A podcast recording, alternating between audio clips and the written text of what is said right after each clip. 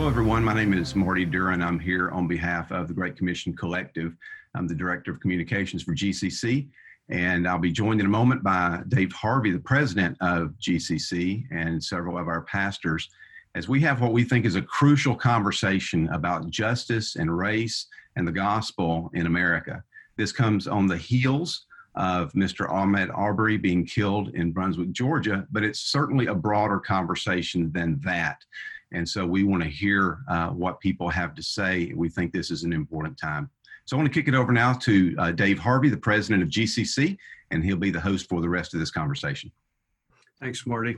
Um, I'm both excited and sobered to be having this conversation. I think I think I'm sobered appropriately by our topic, but I'm I'm really excited about the guests that are joining us for the conversation. So Marty, you and I are on staff of the Great Commission Collective. That's a that's a family of churches that exists to plant churches and strengthen leaders. And joining us today are three church planters from our network, uh, three guys who have graciously agreed to accept our invitation to, to have this conversation. So we have we have Darren Greenfield, and Darren is married to Adina, and he leads Christ Centered Church in West Philadelphia, planted last fall. So Philadelphia, I, I spent 30 years in Philadelphia, raised all my kids in Philadelphia. So Darren's location is close to my heart. Um, Stephen Love as well. Stephen is married to Mandy. He he's going to be planting Redemption City in South Bend, Indiana, this coming fall, God willing. And, uh, and and John Kelly. John is married to Danielle, and John planted Chicago West Bible Church, and that was back in the spring of 2016. And it's it's just great to have him here as well. In fact, John, did I hear that you are graduating this month from a graduate degree at Wheaton? Oh no, I just did by God's grace, man. I ran out of that class so fast. I bet. Man, Congratulations. My my wife's the real MVP though. As soon as they hand me whatever they're gonna give me, I'm gonna turn around and hand it right to her. she she's the MVP for sure. Well, eh, very appropriate.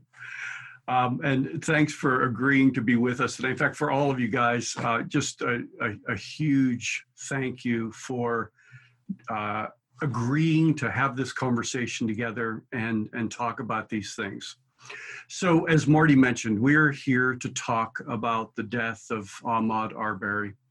And for our listeners, we are a, a group of men who are united by Christ. We share the same network but our skin color is different. And in the United States, that's never been a small distinction. So, um, John, let me let me start with you, and then I'll, I'll have Darren and Stephen jump in. But help help those who are listening understand what does a situation like the death of Ahmaud Arbery represent to many African Americans, or if you want to, you can personalize it. What does it represent to you? Yeah, thanks for having us, Dave. And um, yeah, there's there's so many um, emotions, so many thoughts. Um, just to kind of give you a quick context, I just came back from Philadelphia. My family's from Philly. I was out there spending time with my mother. My grandmom's not doing too too good, so I was out there for about 17 days. I just got back Monday. My mother lives out in um, Media, PA, and where she's at in Media, it's kind of like a, a, a upper middle class, like a, a kind of upscale, nice area, a lot of space, a lot of land, not a like not a uh, nice houses. Um, in the year she's been there, I've probably seen maybe two black folks, maybe at the Acme grocery store or something. But it's just she's up there and it's cool. I don't really think about much. And so while we were up there, um, while I was there, and you know we're kind of in the house and stuff, I just wanted to go for a jog every day. I was like, man, maybe I should just get out and go for a jog. And I literally every day was wrestling with if I should go for a jog or not. And the only thing that was stopping me was I felt uncomfortable running through her neighborhood black. Like that's only I mean, I literally was wrestling with it every day. I mean, my mom talked about it every day. In fact, one day she was like, Hey, I'll just go for you. We can, we can go for a walk. Cause she has trails around there.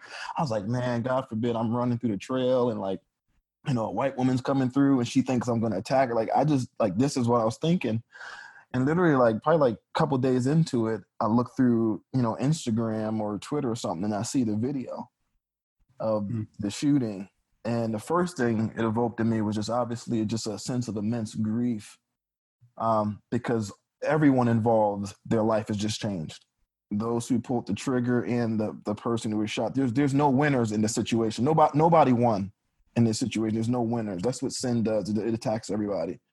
But then the second thing was that came to my mind was I knew I wasn't crazy like I knew me thinking about not running. Like I don't even run in my own neighborhood, and that for that reason. And I don't live in a bad neighborhood. I live in a pretty diverse neighborhood, but I I just feel uncomfortable. I know that sounds crazy.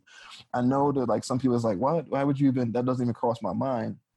But it does for me. Like I probably will never run in my neighborhood. I, if I, whenever I run, I, I drive over to the track that's close by in River Forest, little suburban neighborhood, and I'll jog around the track but I don't feel comfortable. Danielle jogs you know. Um, but I, as a black man, don't feel jo- comfortable jogging in my own neighborhood, and it's it's it's for the reason of um, you know the perception that sometimes, not in everyone, but there's a perception sometimes that that people when you see someone running at you, you know, a black male, for some people that's a threat, and they they it, they think more of it than it should be.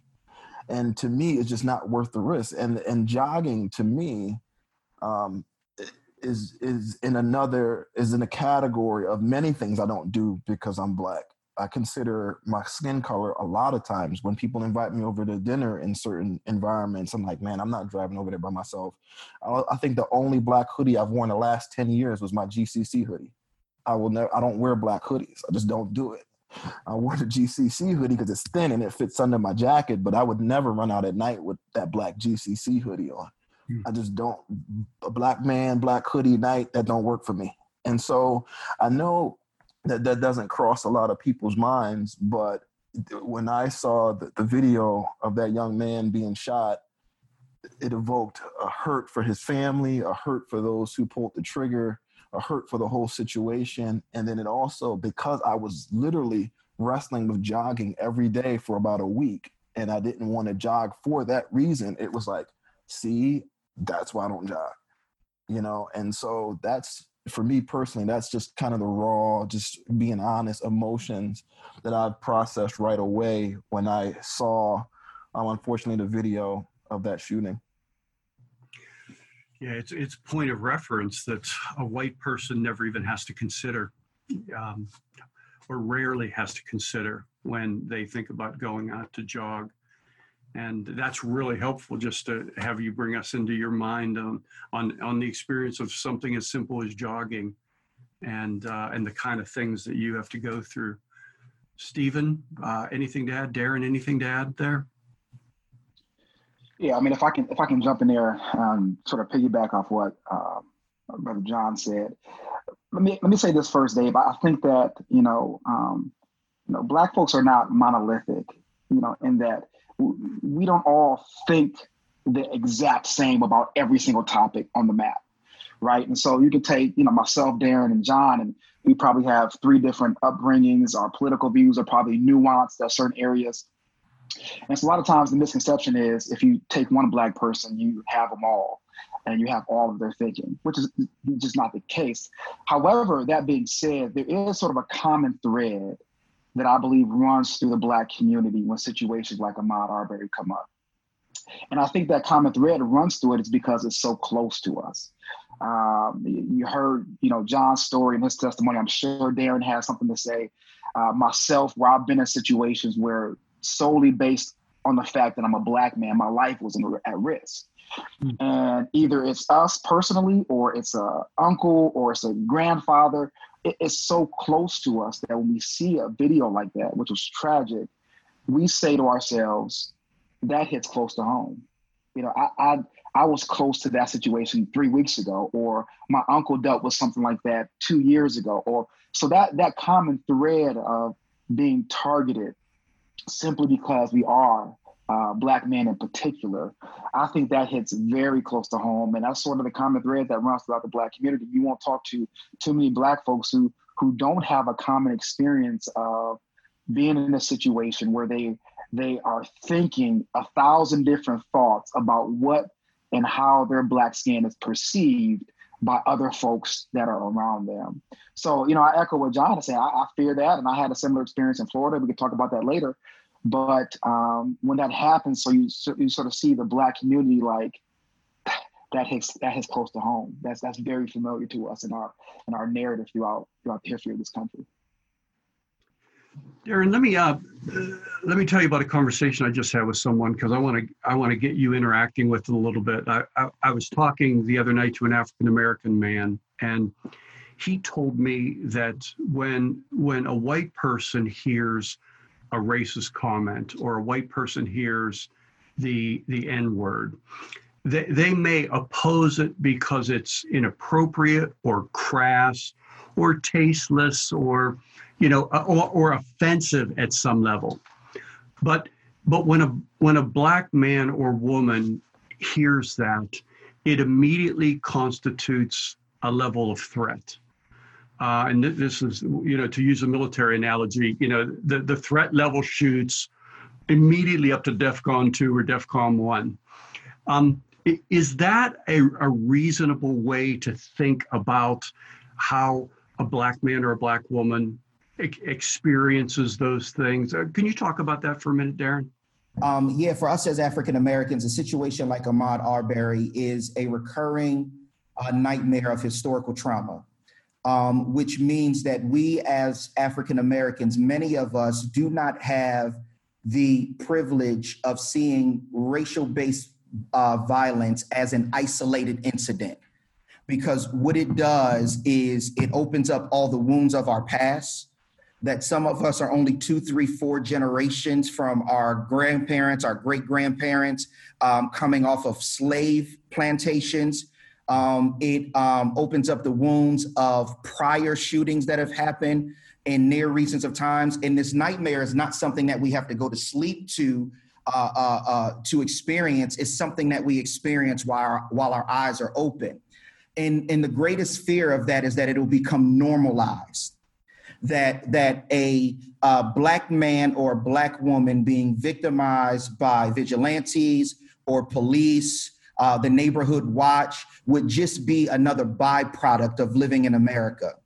And, and a lot of people don't understand this when you we feel as though I feel as though African Americans are collateral damage to the American dream. And if you know anything about the term collateral damage, it comes from Vietnam, uh, where it describes all the innocent people and all the innocent property that was killed uh, and murdered and victimized during the war. And I feel like that that's what we are. And so when we hear about racial things, when we see stories, uh, when we go through these tragedies like this, it's not just this incident. It's everything that we've been through. It's every death that we've experienced. It's Stephen's incidents. It's John's fear, and it's all wrapped up in one and the challenging part about it is sometimes we feel like whether we're in the church or outside of the church, that we have to bear and carry this by ourselves. Because a lot of people will simp- will empathize with us, but a lot of people will not get behind us to help actually bring some change uh, to what's going on uh, in the world and how we're being harmed and victimized uh, because of our skin color. It's it sounds like one of the reasons why, and, and I'm inferring this, so tell me if it's incorrect. One of the reasons why an African American and a white person would would track these things differently is because of the relative experience, the body of experience. So when when injustices like like this take place, um, a white person would interpret it a certain way and an African American another way. So the body of experience would be one reason for the difference in that interpretation. Are there other reasons I, as well? Can I touch John? on that for a second, um, yeah. real quick, Dave? I, you know, I have this conversation so much with so many of my dear um, white brothers and sisters, and I've been on a lot of different panels and different conversations, and I've concluded – obviously the thing that runs through the, the, the thread is eh, the topic we're talking about is the impact of sin and we all have the flesh and weaknesses we all have prejudices. Blacks do, Hispanics, Asians, whites, we all have weak spots and blind spots. But you touched on a key word that I found to be true. And the thing that I think is eh, that, that makes us see things completely different and be on two different terms is proximity. So that's experience. Um, you just it just doesn't land the same way if you're not impacted by it. There's stuff like there's stuff that's on God's heart. For example, I was talking to someone recently about sex trafficking, and um, Chicago is a leading city in that I don't think about that that much. I should as a pastor, and I do talk about it, but it just lands different for me because it's not something that I interact with every day. Prison stuff is stuff I interact with every day. That's fresh to me. To other people, it's not. That's not their experience. They may not get excited about prison reform the way I do, and I could talk about certain things. I think it's the same thing when it comes to issue of race. There's there's uh, the experiences that people have had with law enforcement in their setting is not the same as some have had in their in other settings. And then the second thing, so experience and proximity is one. And the second thing, and Darren touched is so crucial. Um, blacks and whites just don't see history the same way. I've just come to that conclusion. We don't read the history books the same way. We don't. The thing we, it, it, it's it's uh, there is a sense of, and I, I, I am cautious to use the word privilege because I know that's often seen as equal with the word racist, and it's not but there's a freedom that some of my white brethren have that they just don't have to think about certain things. Um, they don't have to consider stuff. Blacks, um, we see everything in light of historical context. Most of our white brethren um, and others would see it as see isolated incidents.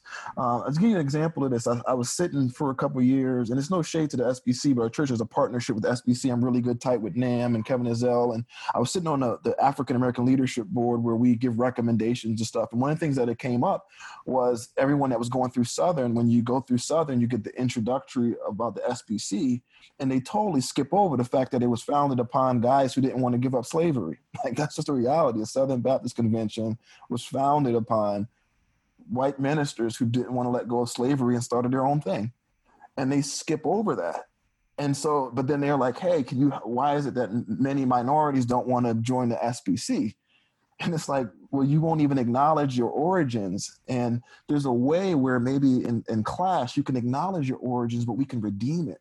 But you can't redeem something you won't acknowledge.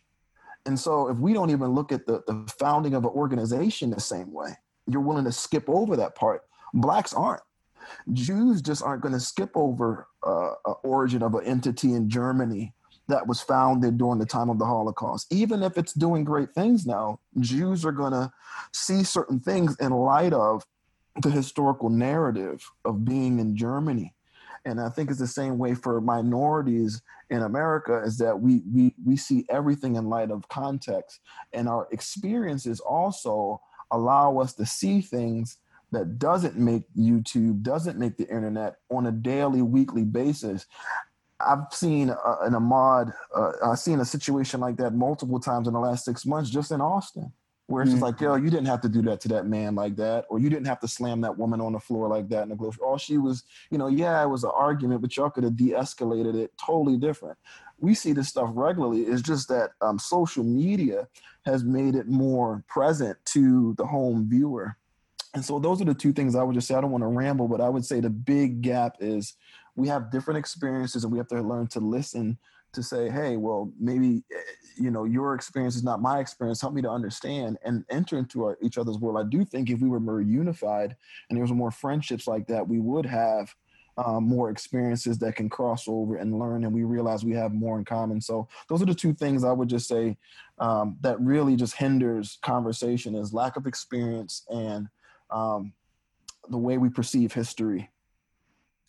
Two pithy sayings came to mind, John, as we were talking. One, one pithy saying is history is written by winners, right? The, the winners write history. And, so when you think about an oppressed people group in this nation, you know, who is writing the history books?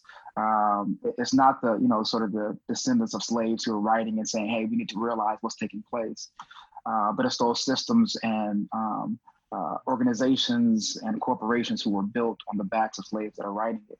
But at the same time, as as uh, Wendell Berry says in his book, The Hidden Wound, he says the black folks and the white folks are, are have this wound of slavery. So mm-hmm. nobody won from slavery.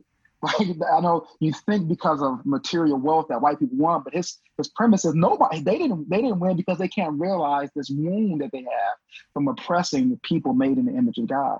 And the second pithy saying is, you know, if you don't recognize history, you're doomed to repeat it.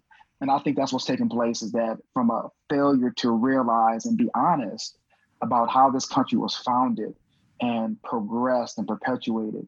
We're repeating history every day. We're repeating it with Ahmaud Arbery, and we'll continue to repeat it until you know these conversations happen both inside and outside the church, and honesty is brought to the table. You know, one thing I want to mention real quick, um, Dave, and I want to kind of piggyback on that is there has to be so much grace for us, all of us in this country, because um, we are truly suffering for the sins of our forefathers the reality is white and black men and women, uh, Hispanic, Latinos, and I want to include Hispanics because you see a lot of the same things happening in Hispanic communities as well.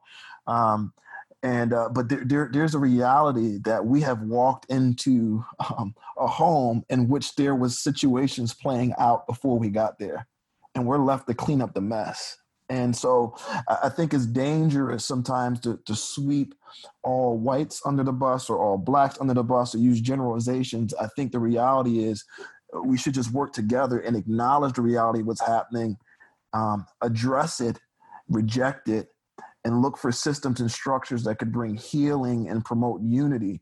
But looking the other way and acting like it hasn't happened has hindered so much.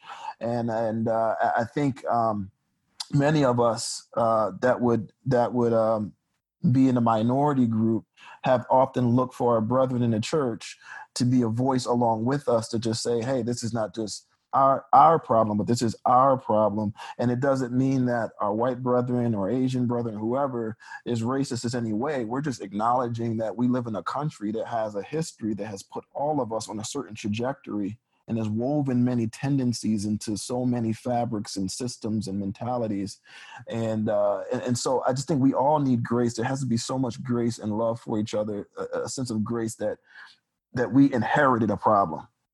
We didn't we you know at this generation i would say at least these generations. And um, each generation has has to me hasn't done um, well enough. And i blame the church on addressing the problem. Yeah. Um, b- before we move on, I just I agree with uh, both with John and uh, Stephen have said, and I just want to put some numbers to one of the things that John said, and one of the things that you're talking about, Dave. There is a young lady by the name of Korie Edwards who wrote a book uh, called "The Elusive Dream: uh, The Power of Race in Interracial Churches." and uh, she's a researcher and she researches this uh, this statistic of how black uh, people and white people think of their identity different and she says that white people do not think of their identity when they're describing themselves until the 14th characteristic that they're up there 13 other things that come before them uh, uh, notifying or identifying their race she says African American people, the average is third. That is the third thing that we identify is our race. And the first two things would be uh, uh, gender or sexuality, and those swap. And then right after that comes race, right? Gender, religion, sexuality, those swap. And then race comes behind. And I think that there's a big reason for that. Um, and why we experience and we interpret things differently. And it's as simple as this the victim is always going to interpret things different than the witness. Right? The oppressed is always going to interpret things different than the oppressor or those who are beneficiaries, uh, beneficiaries of the system of oppression. Right? And so I agree with John, and um, and I agree with Grace. There's no way, as a believer, I cannot agree with Grace uh, but where I am in my heart right now on this issue of race is if we've inherited something, how do we define how grace functions so we don't go from people who have inherited something to people who are perpetuating something? If we leave this big wide open pool to say man i want to I, I, I, like if I, I think that we're we're using a lot of our words that are really true. We have a lot of grace. We have a lot of love for each other. Love is an action. Grace is something that we receive and it changes the way we live. So when is the institution uh, when is the slavery racism and everything going to be changed first inside of the church? Right? Like this is a long history this is almost 20 plus bodies that we only know of within the last four to five years. How much before we start to ramp up and say, all right, guys, let's get some terminology laid down. Let's start to come together as the church. Let's push these. And the reason why I'm so adamant with that is because I've seen us do it in other areas. I've seen the church work hard and actually pinpoint some things to go after in other areas. And so I would say that's where my heart is on that right now. Yeah, that's good. And let me just say real quick, Dan. One of the reasons why I mentioned grace is because I've seen I, have seen um, in our in our community, in the Black community, um, when situations happen like this, especially like on the ground in Austin, people who may not think as critically as you and I do, um, the first thing they go to is white people's racist. Mm-hmm. They don't even know Dave Harvey. Dave Harvey's racist. It's like, how do you just land at that? Because it's like, see white people, and those generalizations, is, it, it, kills conversation. Mm-hmm. It, it, kills the opportunity even to work together. The first thing is be like, see, white people, right? It's not white people. All right, there is a sense that there's something running through that, but understand that Dave is walking into this just as much as anybody else is. Now, he may have a lack of awareness he may have a lack of enthusiasm because the freedom that he has of not having that skin colors allows him to focus on other things and maybe not even think about jogging. And so that's where I just say we have to start because there comes a frustration in the black community is why doesn't Dave and Marty feel the way that I do? And if we don't start with the context of, of understanding, well, there needs to be a little grace for Dave and Marty because they're inheriting this too, but they, they have a lack of awareness. And so mm-hmm. that's how I'm using grace, not as in being passive, but is is understanding that everybody involved we have to start with a sense that because if we don't people just start teeing off on each other and it kills conversation and it kills the opportunity to even um, come together and have conversations like this and it's it, it incites the flesh and it doesn't help the the spirit and it seems like the, the panel you were on, John, with the uh, Southern Baptists is a good example of that because of the way they, they were kind of trying to define this or not even acknowledge it. And yet it seems like, and tell me if I'm, I'm correct, but it seems like over the last few years, there's been a lot more clarity and honesty about the history of the Southern Baptists among the Southern Baptists, and that they're kind of outing themselves now in a whole new way, which is very refreshing. But that's because it seems like there was a group of men and women behind the scenes that were were showing them grace. Yeah, I would agree. I would agree. So, uh, Darren, just getting back to something you were saying earlier about how how race is the thirteenth thing on the list. Um, there is a man that I deeply respect, and uh, his name is is Asa, and he is our adopted uh, African American son, and uh, he has at least uh, he has multiple stories of being pulled over for reasons that were not made clear to him having his car searched and and and living life now as if these experiences are some kind of undefined tax he has to pay uh, two years ago we went car shopping and and I, I found what I thought was a good option. I said, "Hey, bud, you know, I, what do you think about this one?" And he immediately killed the idea.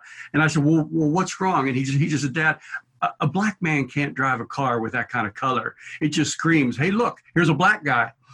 And and my immediate thought in that moment was, I have never in my life bought a car where I had to consider the color of the car because of the color of my skin. Never. And and and and, and the mentality was, you know, it goes back to that kind of threat level. He, he's thinking about how do I minimize the threat level, and uh, you know that was grievous to me. Uh, and uh, so so could you guys stephen maybe maybe we'll start with you stephen because you mentioned you made a passing comment about uh, an experience you had down in florida where you felt like you were under threat. And it seems like these categories are ones that you guys understand far better than than i would. So so talk to us about it yeah and that's what you know the word the word privilege has been thrown around so much in recent you know commentary that it's almost lost any type of meaning. And people immediately hear the word either privilege or white privilege they sort of step back and automatically get defensive. When I, when I speak of privilege i mean making decisions and living life without having this added burden of thinking about your race or your skin color. So buying a car and jogging with a hoodie on or walking into a store with a hoodie on or walking too close to another person uh, or getting a job. These things you can do without being hindered by your your race or skin color. And so, for instance, the instance that happened to me in Florida when I was in seminary, uh, very similar to John. I mean, I uh, I was going for a run, and uh, you know, a truck was following me, and so I stopped, and the truck pulled up, and two white guys were in the front, and I was all by myself in a predominantly white area.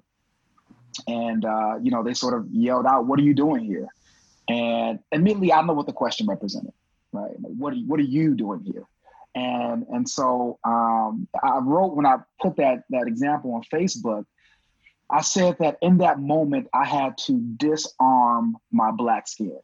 And, and this is something that John alluded to earlier, in that a lot of people would perceive my black skin as a threat right? A, black man here, nothing else. They don't know me. They don't know where I'm going, where I'm coming from. They don't know I'm in seminary. They don't know I'm a pastor.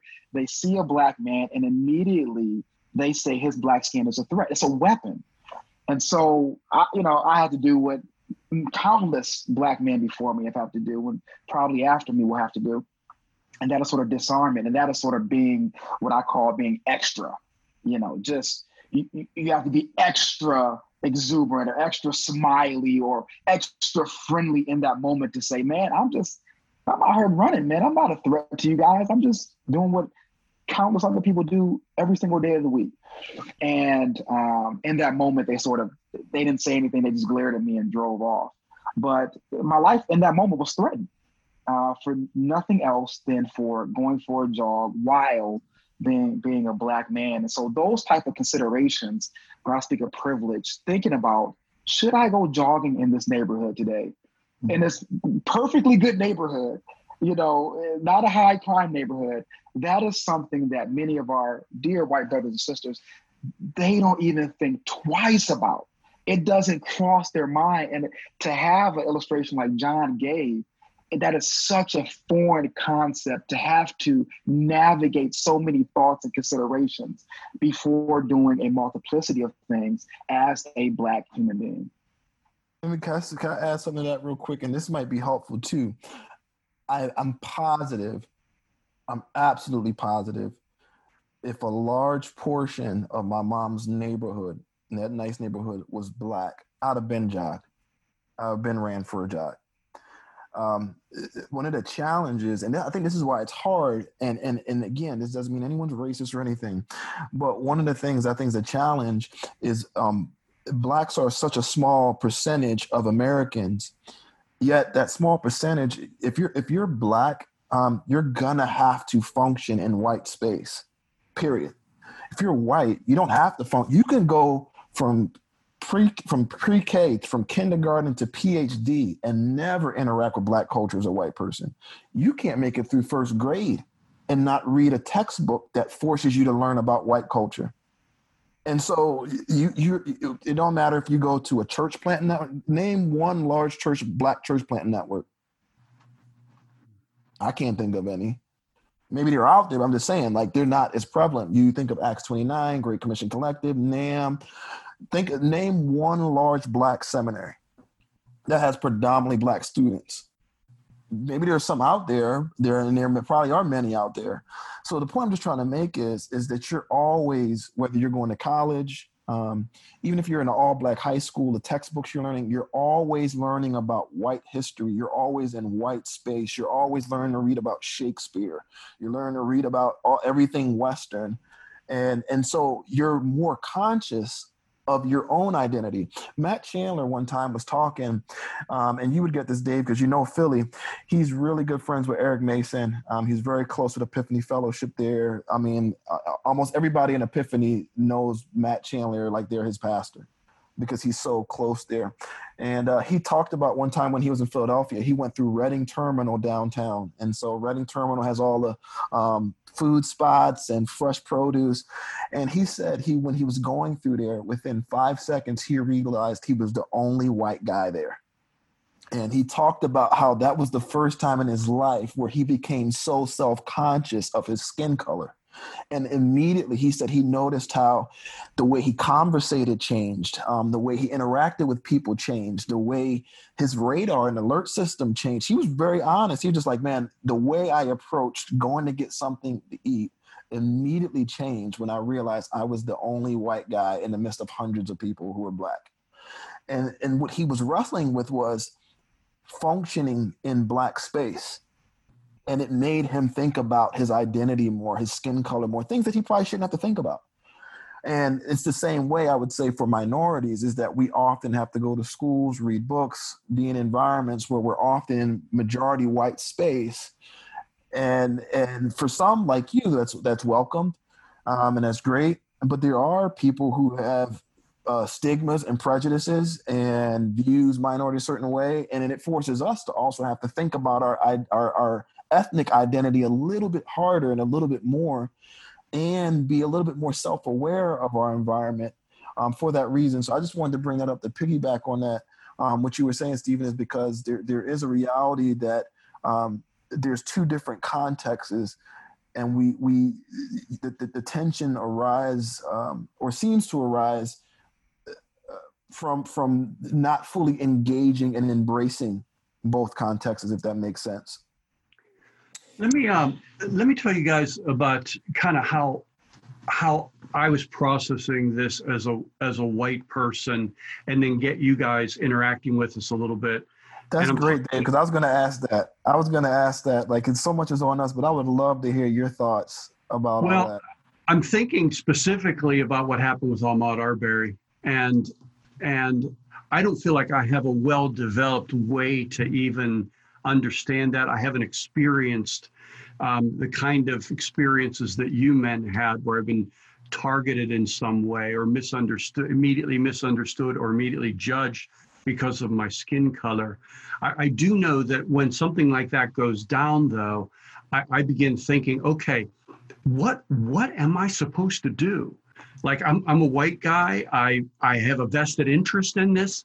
I, I want to identify, um, but I have no idea what to do. And and you know, I just I reached out to some of my my African American friends. Hey, you know, what do I do? And and and some of that was really helpful. Uh, some of that resulted in th- this conversation. Um, but I, I I'd like you guys to to to speak more specifically to um, what can a white brother or sister in Christ do beyond just grieving these situations? Where do we channel the desire to to to make a difference here? You know, what are some of the things that that we can do? I would say if you see it, name it. I would say if you see it, name it and be as vocal about it as as you are as as would be about any other topic and and uh, I, I, just think that the problem is there's a there's there's a um, there's there's movement towards a lament, but not a vocal calling out and using that space to be able to say something. And I think to to to to grieve with a brother, but then not name that and call that out really wounds that that person, that individual, you know, and, and we would get this as pastors, right? If there's a victim of something in our church and we weep with them, but then we're like, yeah, but I don't want to say anything about that because it's too controversial for me. I don't want to get drawn into that. Then, I mean, are you really loving that person? And so I think um, I would say this is a, a, a, righteousness issue. It's not about social justice. There's no such thing as justice without righteousness. A demand for justice is a demand for righteousness and a calling out of something that's unjust, that's not righteous. We are kingdom people. We are citizens of heaven. We go by um, what's right, what's good, what's holy, what reflects the character of God. You know, I often say John the Baptist didn't get killed for preaching the gospel, he got killed for telling Herod that he was in sin and something wasn't right. And I think that to see um, our, our, our white brethren and sisters stand up and say, we won't tolerate this because it doesn't matter if it's white, black, Chinese, we don't tolerate um, uh, prejudice and evil and any systemic, any kind of racism towards any ethnic group, because that's just not what we do in the kingdom.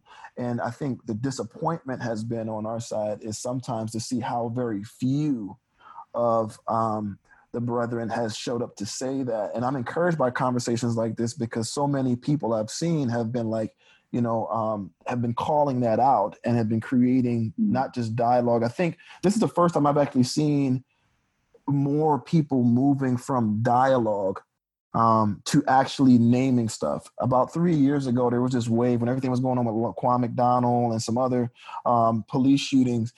Man, there was just so many panels. I was getting tired of panels. It was like, yo, we talking too much, man.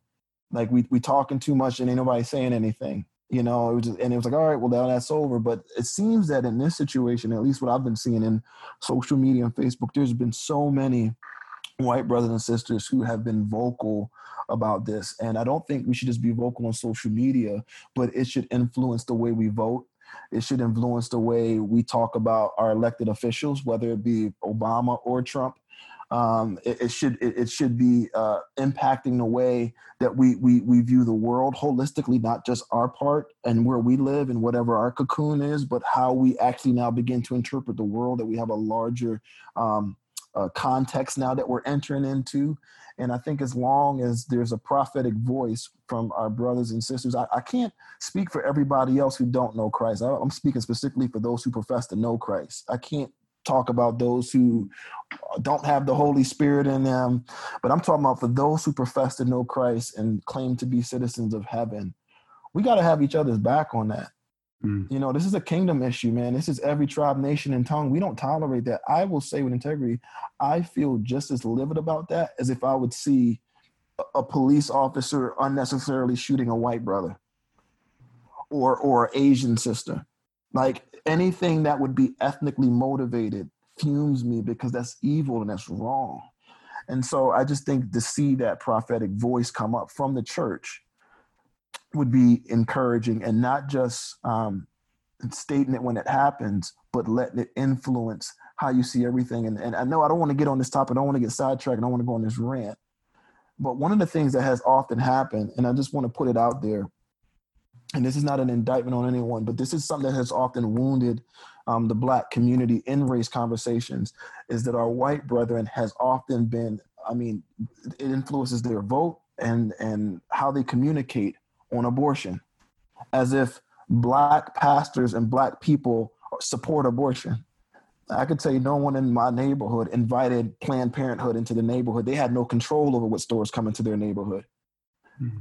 And yet, that's the example I'm talking about. There seems to be a safer zeal to be like, well, I vote Republican or I voted for this person or I'm vocal about this because I care about abortion. And yet, the tone and and and when when when police shootings happen or some race some systemic things are happening the same zeal turns to be turned down. And we just tend to question well why is that? Hmm. yeah dave i would uh i would say this. I would um go along with what john is saying. And um i think it gets right down to it. Before my white brothers and sisters can help solve this problem of racism. It gets to what Stephen was talking about.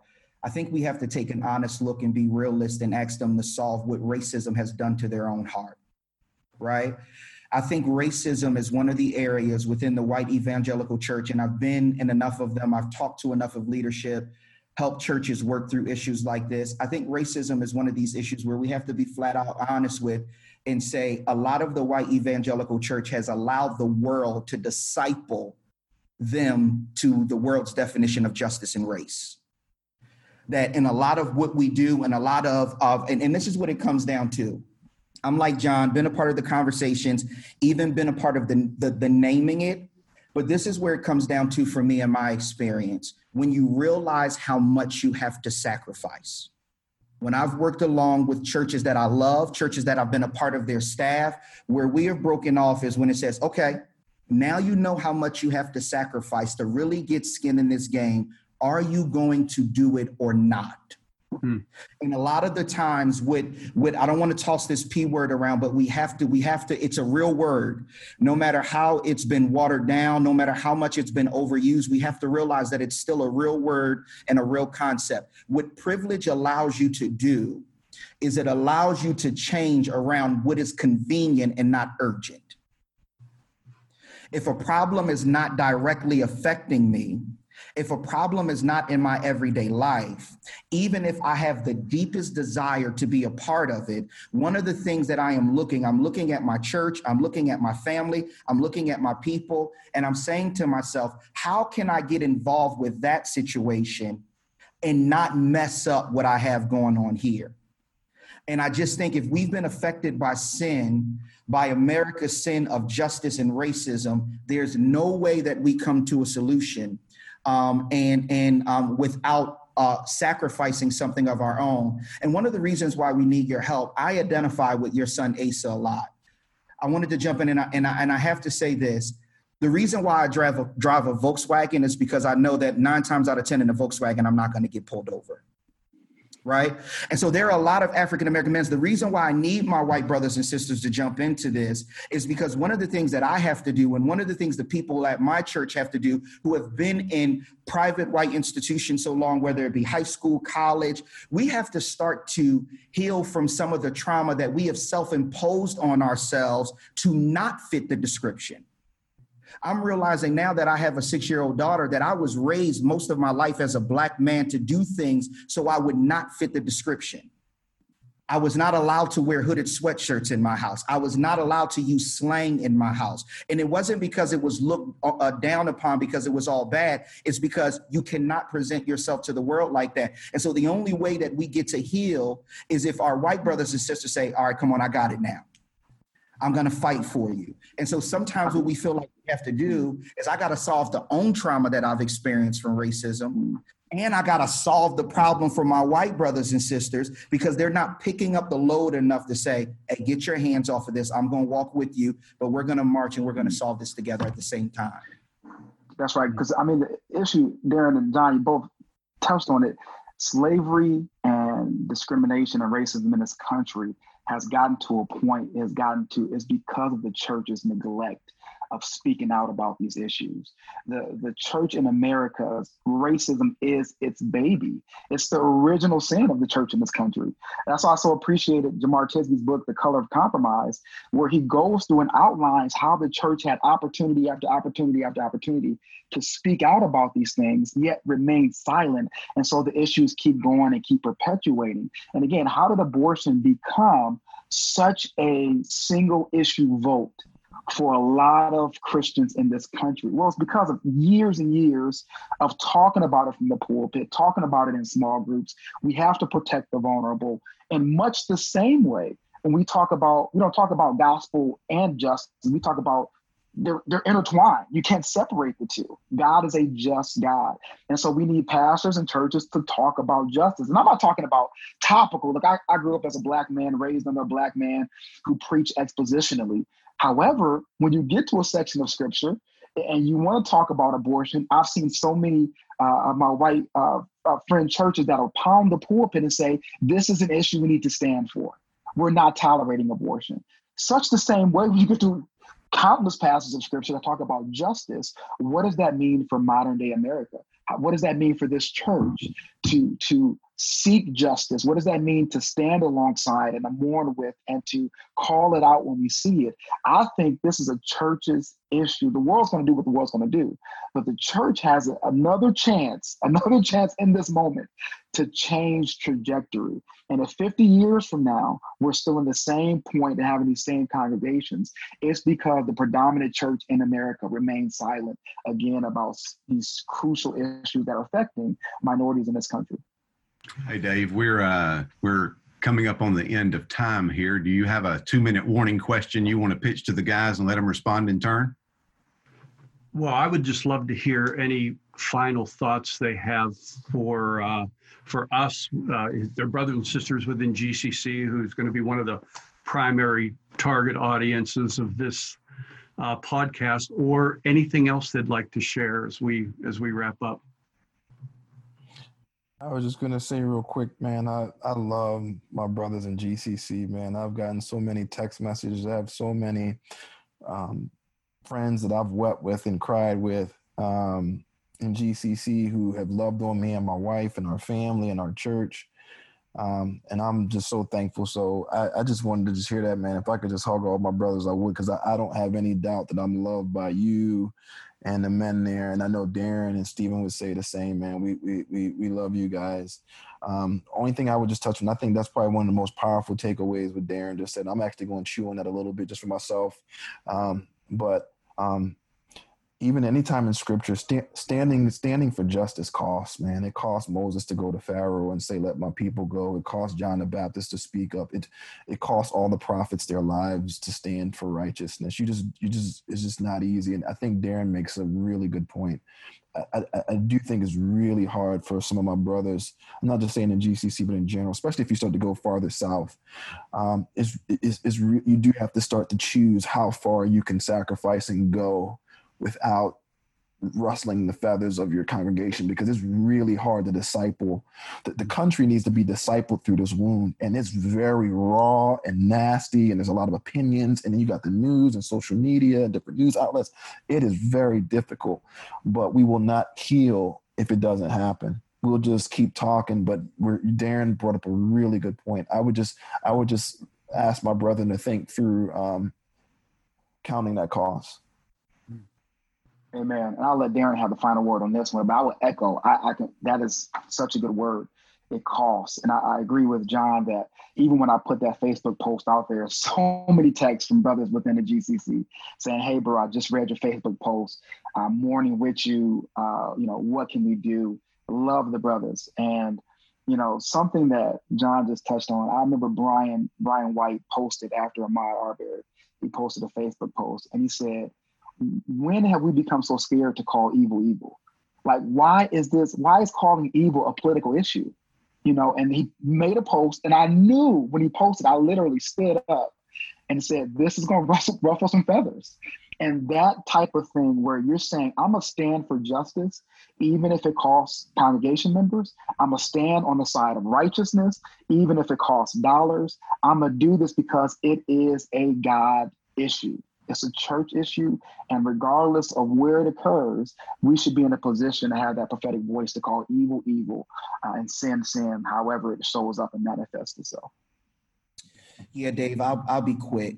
Um, my heart is that we need to be praying as the GCC, and I agree with John.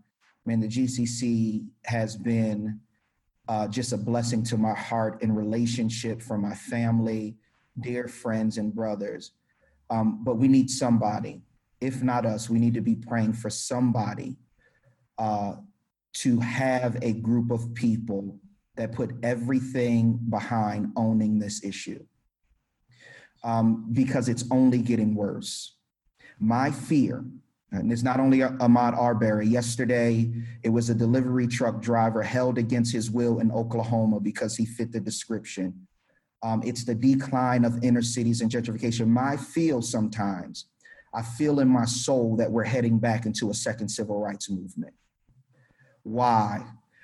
Because there's only a certain amount of time before you can allow something to happen to a people so much before they feel as though that the fight has to go to all means necessary. And my white brothers and sisters are the ones who can stop that. Why? Because they can get up and wave the flag and say, You are right. We hear you. Let's get this right. And, and that's just my heart. I just want us to own this and actually go after it like some of the other sins of America that we've gone after. Because if you believe that abortion is a sanctity of life issue, then this, by definition, is also a sanctity of life issue. And what happens is if we split those definitions, then there is a um, there's a bias or a blindness or a uh, hypocriticality in our gospel, and we just need to fix that and own that and and and and get and get that moving. Well, guys, thank you for your time. Thank you for your clarity, your sincerity, um, your integrity, and may may God help us hear the voice of the Spirit in this and take appropriate action for His glory and and the good of of the church.